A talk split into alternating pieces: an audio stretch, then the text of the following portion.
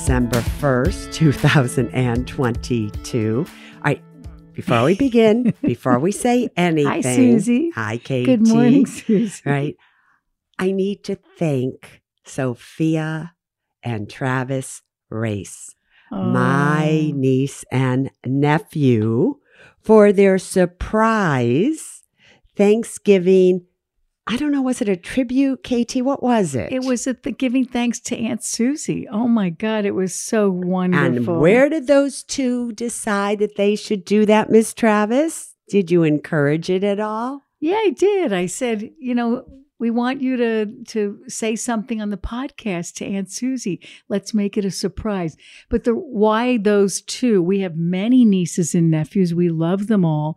But Travis and Sophia grew up with Aunt Kathy and Aunt Susie. So they're very special to us. It's almost like our grandchildren. They're very, very special. And we had Travis, I think, at the age of 3, and Sophia was just born. So they've been in our life forever. And now how old are they? Tell everybody how old they are now. Travis is 25, which makes sense. And Sophia is 21 or 22. She's 22. She's 22. Oh, ooh. We're getting old, Susie. Is she 22 or 23? I wasn't going to say, no, I think they're 3 years apart. Well, there's something like that. Who cares? But they're brother and sisters that also love each other so much. Yeah. And Sophia was always in love with her big brother. But it was really cute. And for those of you that didn't hear that little Aunt Susie tribute or what it was like growing up with an Aunt Susie, you should absolutely go back to Thanksgiving Day podcast and have a listen. You will enjoy it. You know what else everybody will enjoy, Katie? What, Susie? They have 2 weeks left from today for the Susie Holiday Sweepstakes. With Alliant Credit Union. So if you are not part of that yet, just go to myalliant.com. Join Alliant Credit Union, read about it there. And if you've been a member of Alliant Credit Union with the Susie Holiday Sweepstakes, this is where in 2 weeks it will be over, where 2 people will win $10,000 each. Again, you're automatically entered, and you should have gotten an email with a link that you could send to friends and family members. And if they open an account at Alliant Credit Union, they're automatically entered into the sweepstakes and you get another entry. If you haven't gotten that email, go to myalliant, alliant.com/Susie. All right, KT, we're doing something different today. What are we doing? I chose the questions. She did. She did, everyone. And I decided that we can do question, answer, question, answer, question, answer. Or we can do what I do on Sunday, Suze School, where I go into real depth about a topic. Or we can do what I would like to do today, which is do an Ask KT and Susie Anything with like only 2 or 3 questions where I can go into depth with the answers of these questions. And this is kind of an Ask KT and Susie Anything about the mistakes you cannot afford to make, everybody. So get your little notebooks out, keep your ears perked, because you never know when you may fall into one of the situations like one of these emailers. By the way, one last thing, KT. If you want us to answer your question, send it into AskSusie, S-U-Z-E podcast @gmail.com. Or you can go onto the Women and Money app and you can ask your question there.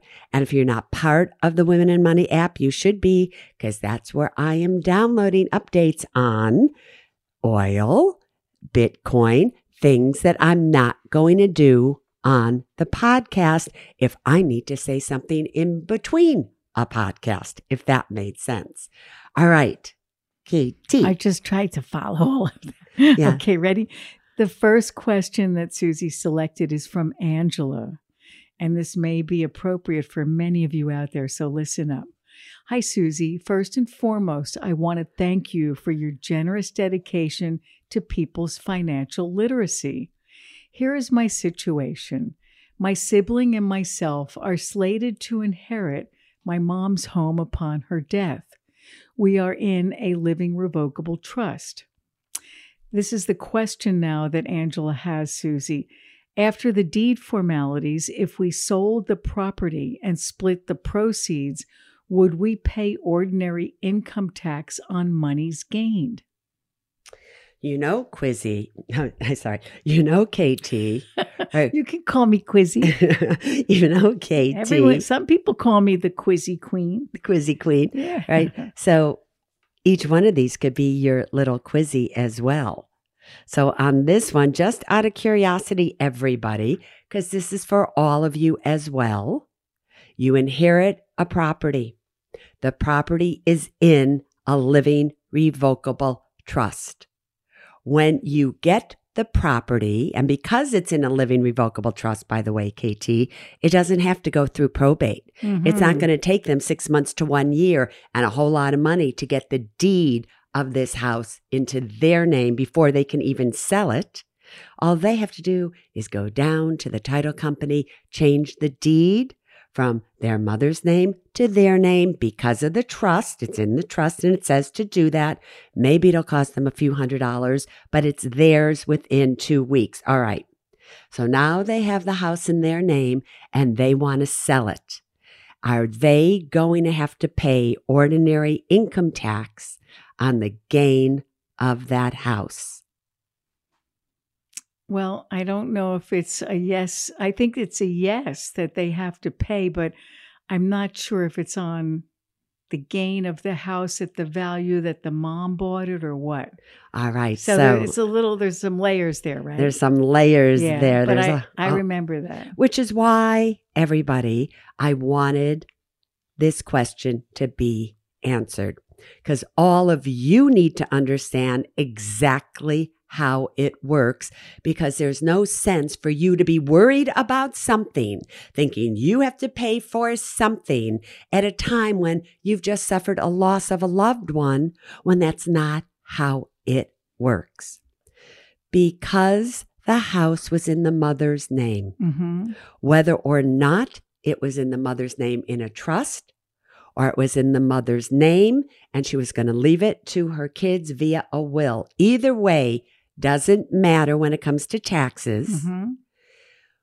The day that the mommy dies, whatever that house is valued at that time, that is the cost basis of the house for the people inheriting it.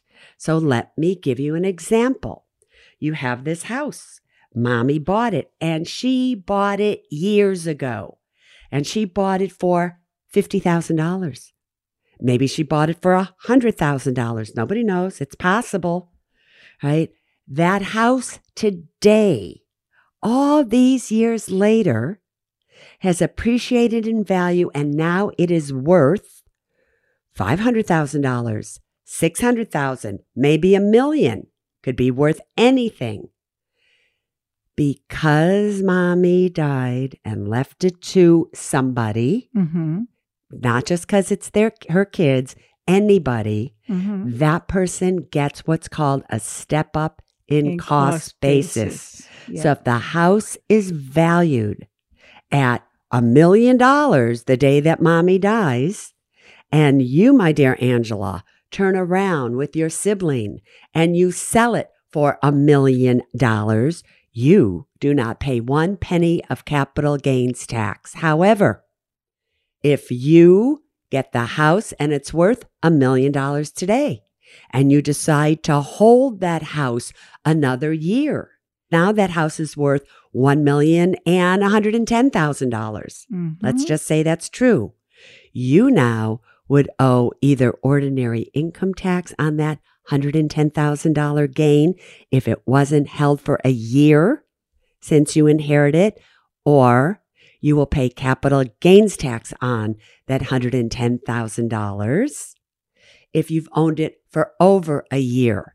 This is assuming you did not take it over as your primary residency. If you moved into that house, now you want to live in that house as your primary residency, and maybe you even want to live in it with your sibling.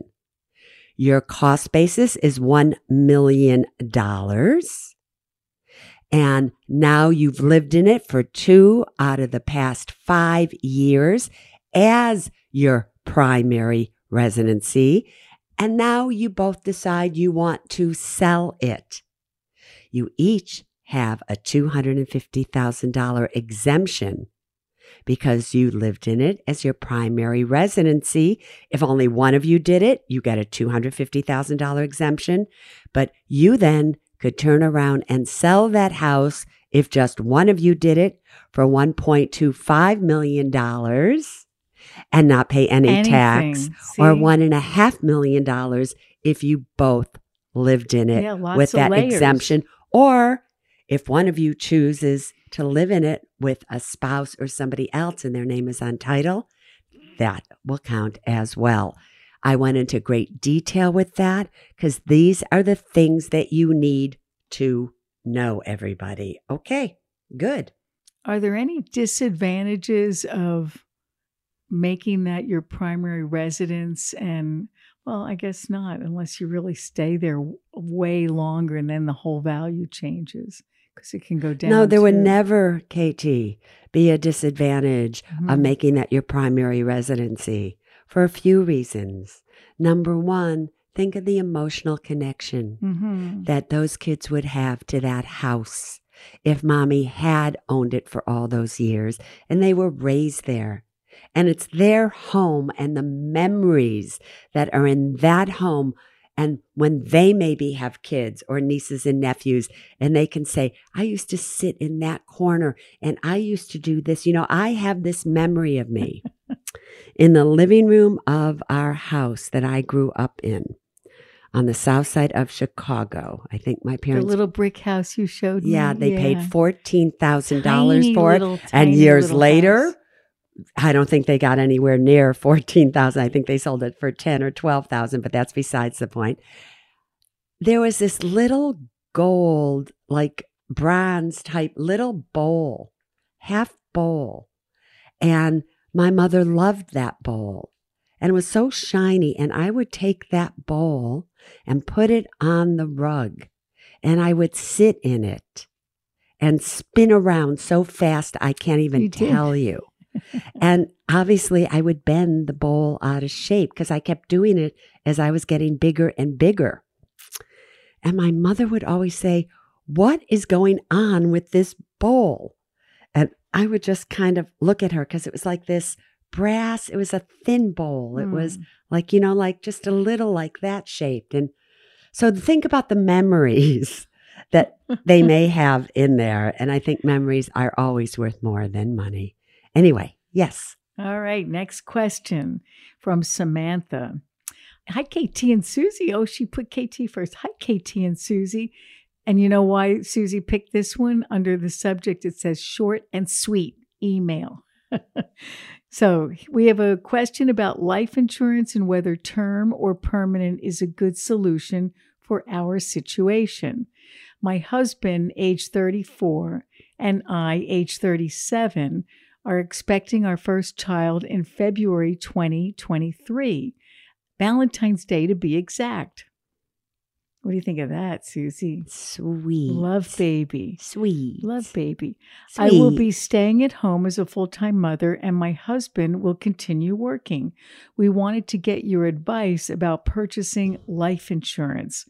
Should we go for a 10-year, $250,000 term policy for each of us to be used in the event that we need to pay off mortgage or any other expenses?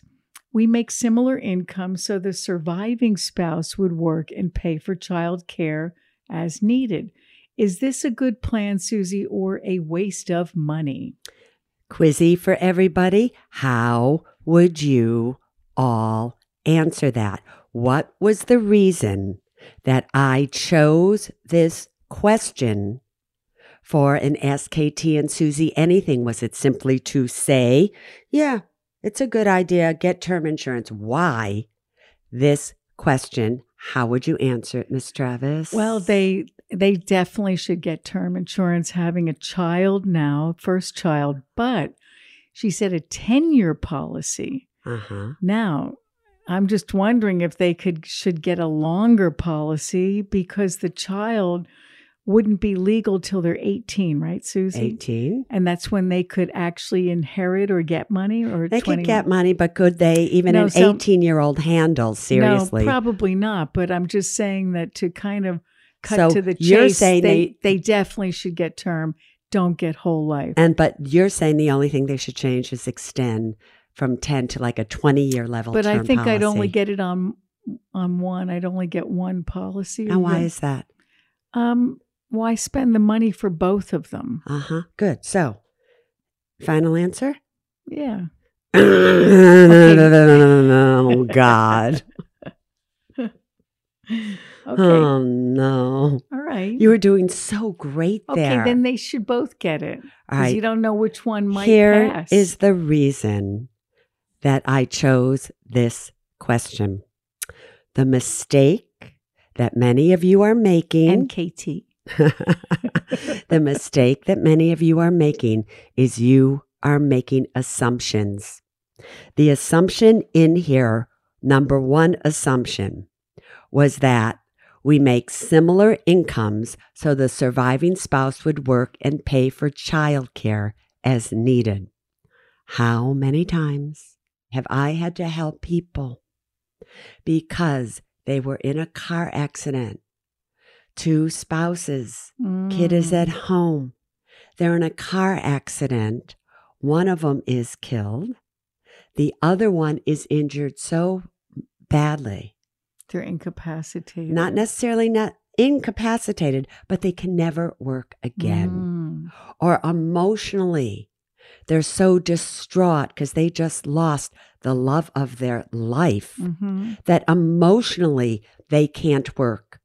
They just can't. They're devastated, or physically they can't, and they probably never will be able to. And then we assume that since both of these people, according to what Samantha is saying here, is that one will work and pay for childcare as needed. Are you sure? Are you sure they're going to be able to?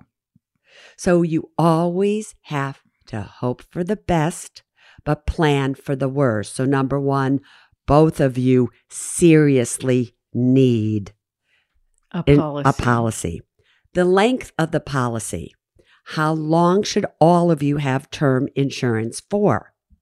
You should have term insurance till your youngest is at least 23 to 24 years of age, because by then they're out of college and they could, if they had to, probably support themselves. Obviously now, there are many exceptions to the rule if you have a special needs child or somebody on the spectrum, or whatever it may be, you change that accordingly. But in the next 20 or 23 years, while the child is growing older, you now have all of that time to pay down the mortgage, to get out of debt, to take the difference of what a whole life insurance policy would cost you, which is probably 10 times what a term policy would cost you. And you've had the ability to put more money into your retirement accounts, to save money. So along with all of that, and hopefully having raised a really, strong child that could take care of themselves as well. Let's also put in something else into the equation. This is child number one. Yes. Right. So they may be going on a long time. However, they are 37 and 34 years of age. That's not why I'm saying that, KT. All right. Right? They're 37 and 34. They're so young. So even a 20-year level term policy, which means a term insurance policy that's good for 20 years and the premiums are level for all 20 years. Maybe they're young enough to do a 30-year level term policy now.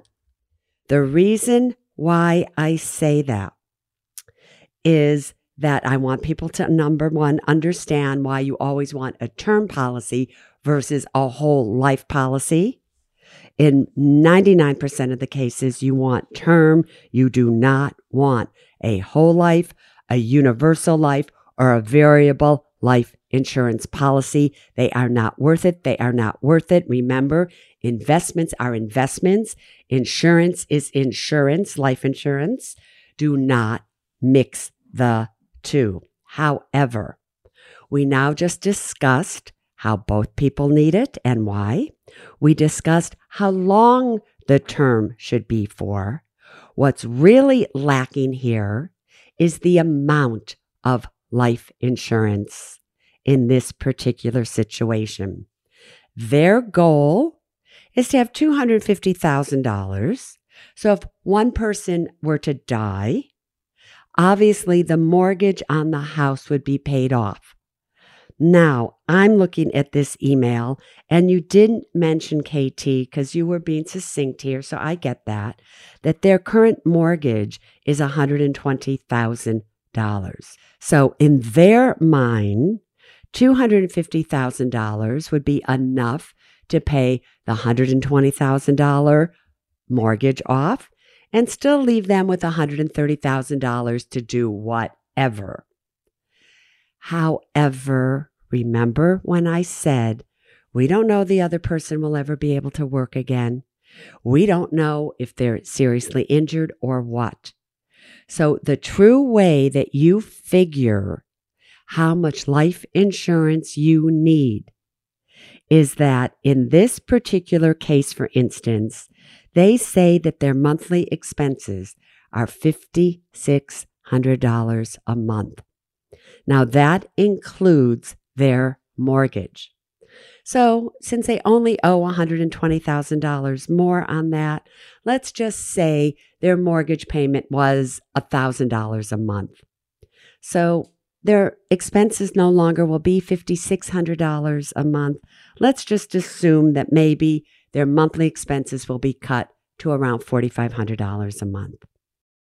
$4,500 a month is $54,000 a year. Now, I just want you to put a pin in that for 1 second. Even if they only had a $250,000 term life insurance policy, $120,000 goes to the mortgage. That leaves the surviving spouse $130,000. This $54,000 a year need will not even last the surviving spouse 3 years. So now the spouse is in trouble. Do you see that, KT? Yeah. So there's a formula that you want to recommend, right? So the formula goes like this.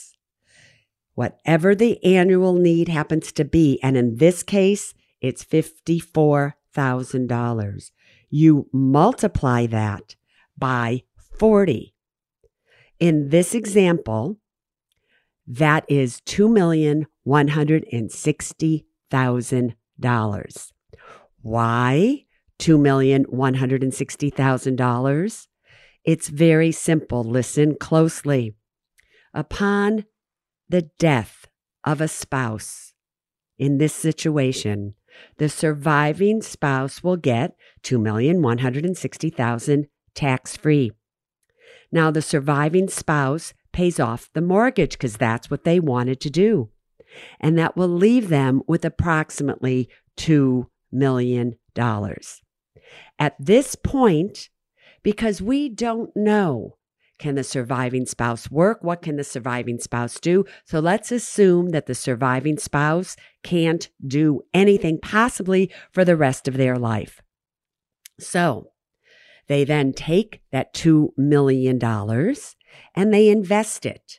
Now they can invest it in treasury notes. They can invest it in stocks, bonds, dividends, all kinds of things. But they could easily get approximately 4% on that money, which gives them $80,000 a year. Now remember, the need in this case was $54,000 a year, but that was after tax. Now, the surviving spouse is getting $80,000 a year, most likely will be taxable. So after taxes, what you're going to see here is that the surviving spouse will easily have $54,000 a year to spend on their expenses and have extra money for growth and inflation. That is how it works.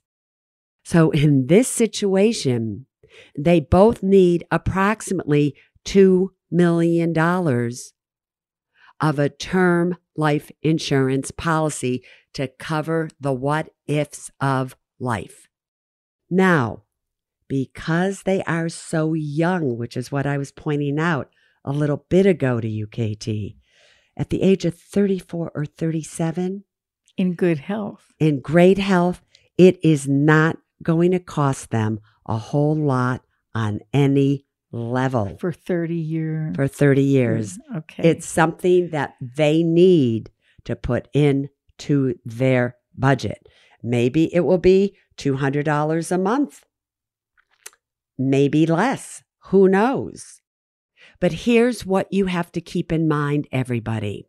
I just gave you the formula for two young people about to have a baby, and they don't have any other assets, any other income.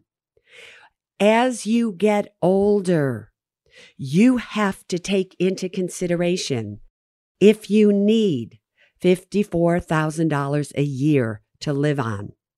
And let's say you're in a situation where maybe you qualify for widow's benefits or a pension or Social Security or whatever it may be.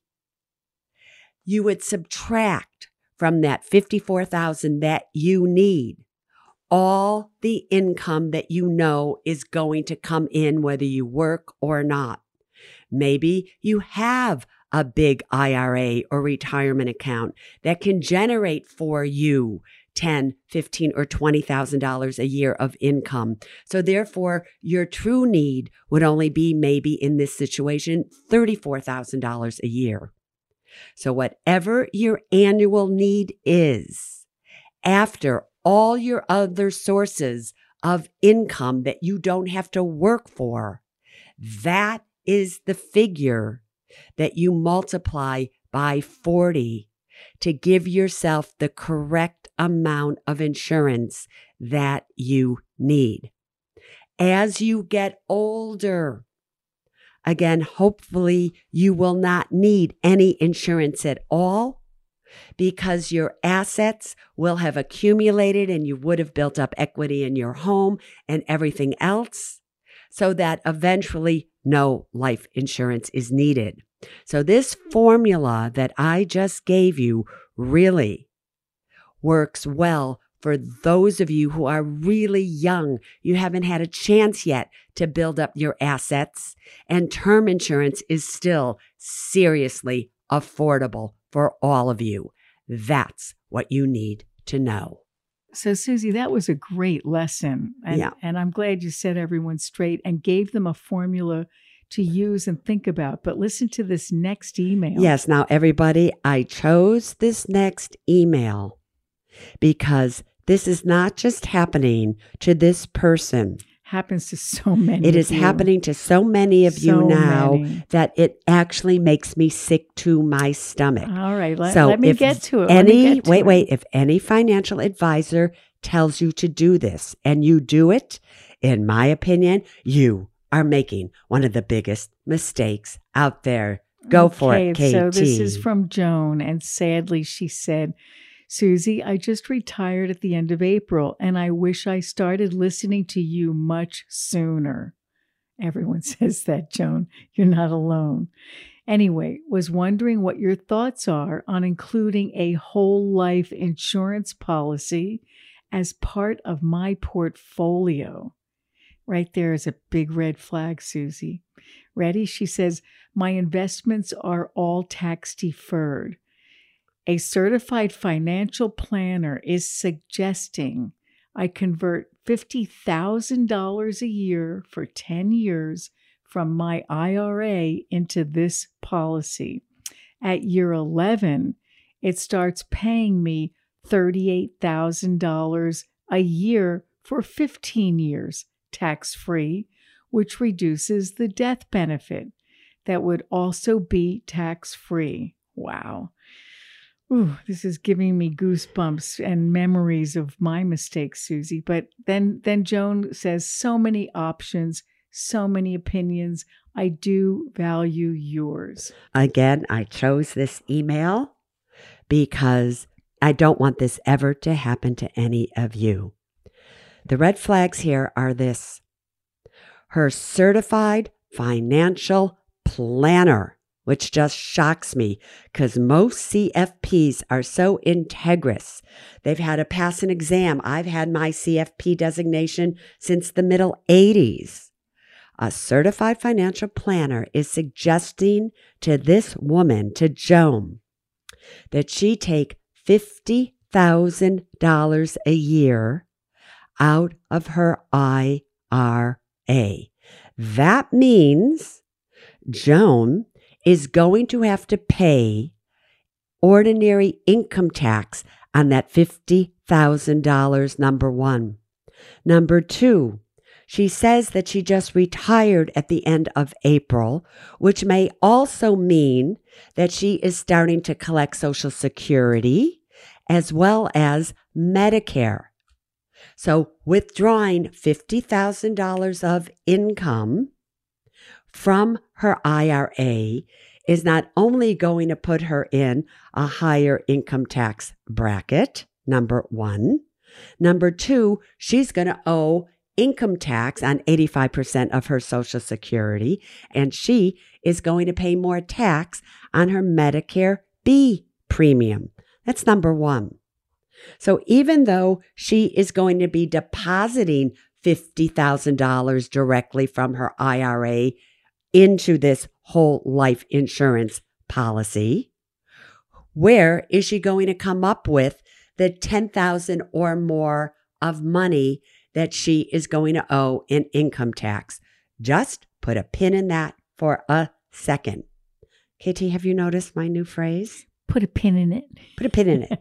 Put a pin in it. What's that sound? Put a pin in it. Put a pin in it. Something. All right. Anyway, next. She is going to be doing this for 10 years. Then in year 11, it starts to pay her $38,000 a year tax-free for the next 15 years. I just want to give everyone some numbers. Let's assume she retired at 65. She's going to be 76. 15 years after that, 91 years old, and she still isn't making money. All right. She's still losing money. Right? So say what you just said again. All the way from 65 to 91. All the way to 76. All the way from 65 to 76. Joan is going to have to be putting $50,000 a year into this policy. What happens if Joan gets ill? What happens if Joan needs home health care? What happens if Joan, as she's getting older possibly, needs to do what? Go into an assisted living facility. Yeah, assisted living. What happens? Where does that money come from? And now she needs more money to live on, and she can't afford to put the $50,000 a year in. Just think about that. So now she's 76. She doesn't have to put money in anymore. And now for the next 15 years, how old will she be at that point? 91. 91. All she's gotten is $38,000 tax free. Then after that, it doesn't say what happens, but the death benefit now is reduced. So Joan, just imagine that you left that $50,000 a year in your IRA. Just let's imagine you did so. And you did it for 10 years. Just at 4%, if all you made on it was 4%, and you could put right now $500,000, which is what that adds up to right now, into a, treasury and get 4.5%. But just let's say you could easily get 4% for the next 10 years, which you will be able to do. Do you know that 10 years from now, you would have approximately $625,000 in your IRA? Think about that. Now, if you were to just earn 4% on that $625,000, that's like $25,000 a year that you could easily withdraw, and pay taxes on. But you could do that forever.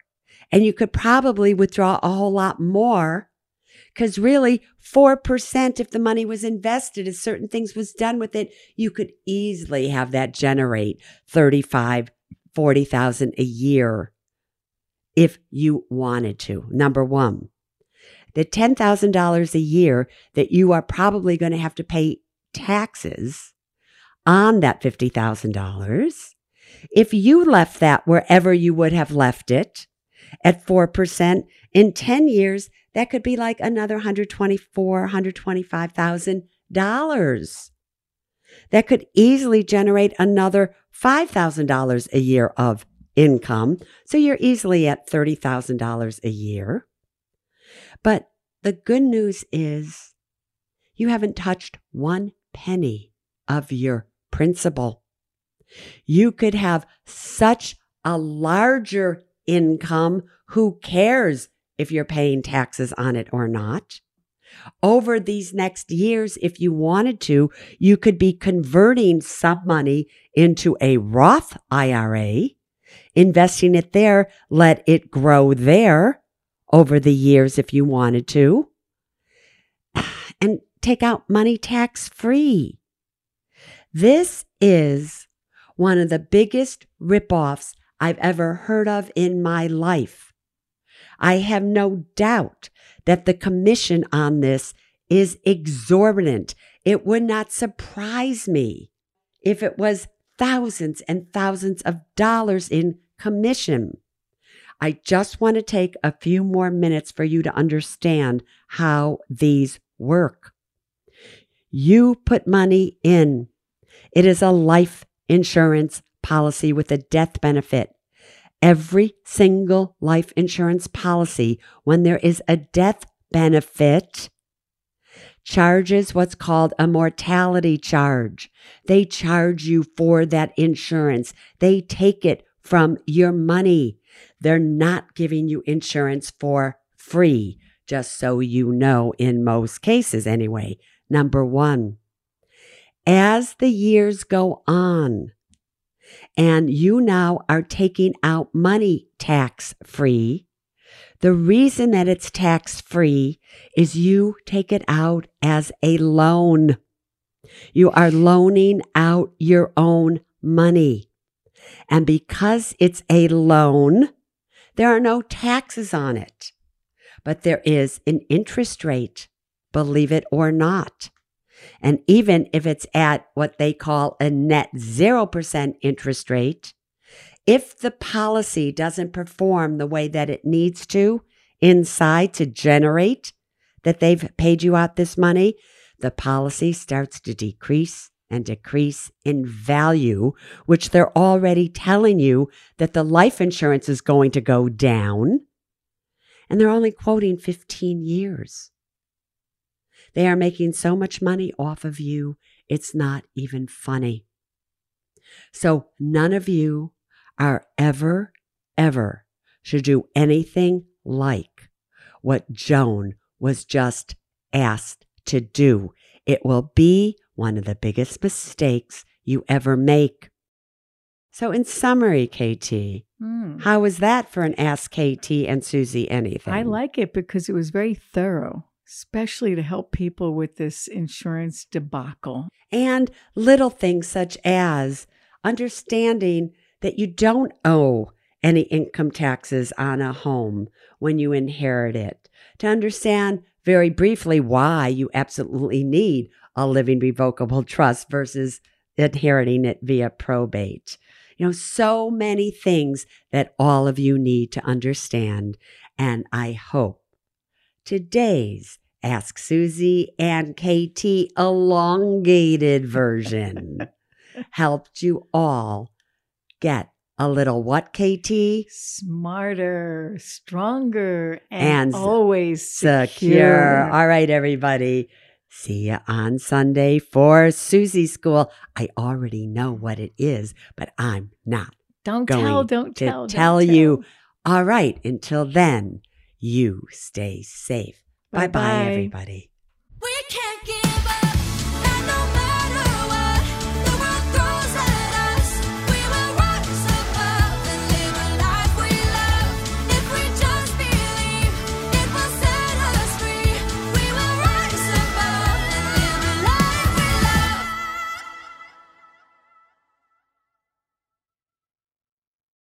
Neither Suze Orman Media nor Suze Orman is acting as a certified financial planner, advisor, a certified financial analyst, an economist, CPA, accountant, or lawyer. Neither Suze Orman Media nor Suze Orman make any recommendations as to any specific securities or investments. All content contained in this podcast is for informational and general purposes only and does not constitute financial accounting or legal advice. You should consult your own tax, legal, and financial advisors regarding your particular situation. Neither Suze Orman Media nor Suze Orman accepts any responsibility for any losses which may arise from accessing or reliance on information in this podcast, and to the fullest extent permitted by law, we exclude all liability for loss, damages, direct or indirect, arising from the use of this information. The must-have documents discussed in this podcast are legal documents created by a lawyer and distributed by Hay House.